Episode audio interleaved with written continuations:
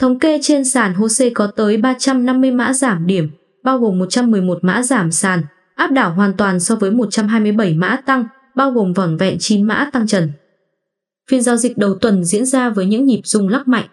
Áp lực bán gia tăng tại các cổ phiếu bất động sản, xây dựng, chứng khoán, dầu khí. Ở chiều ngược lại, dòng tiền tiếp tục xoay tua sang các cổ phiếu ngân hàng. Với diễn biến chốt lời mạnh, hàng loạt cổ phiếu đã đồng loạt giảm sâu, thậm chí giảm sàn trong phiên hôm nay. Thống kê trên sàn HOSE có tới 350 mã giảm điểm, bao gồm 111 mã giảm sàn, áp đảo hoàn toàn so với 127 mã tăng, bao gồm vỏn vẹn 9 mã tăng trần.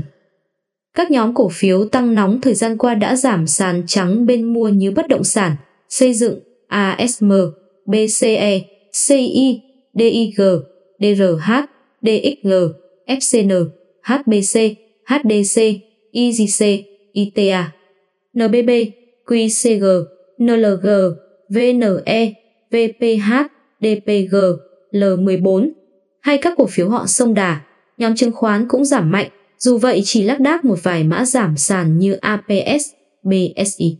Tương tự, nhóm dầu khí cũng bị bán mạnh với nhiều mã giảm sâu, trong đó có những mã giảm sàn như CNG, PVD, PGC, PXS. Trong khi đó, nhóm ngân hàng hôm nay trở thành trụ cột nâng đỡ thị trường.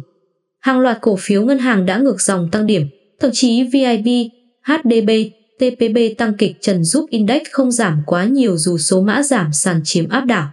Thống kê trên HOSE, 15 cổ phiếu tác động tích cực nhất tới VN, index có sự đóng góp lớn từ nhóm ngân hàng, có thể kể tới CTG, cộng 2,09 điểm, VCB, cộng 1,61 điểm, BIT, cộng 1,18 điểm, VIB, cộng 1,07 điểm, HDB, cộng 1,07 điểm, TPB, cộng 0,9 điểm, MBB, cộng 0,87 điểm, TCB, cộng 0,72 điểm, MSB, cộng 0,64 điểm, SHB, cộng 0,58 điểm, VPB, cộng 0,57 điểm, ACB, cộng 0,48 điểm. Với sự dịch chuyển dòng tiền sang nhóm ngân hàng, chỉ số VN Index đóng cửa giảm 5,1 điểm, 0,35%, xuống 1.447,25 điểm, trong khi VN30 Index ngược dòng tăng 1,13% lên 1.517,04 điểm.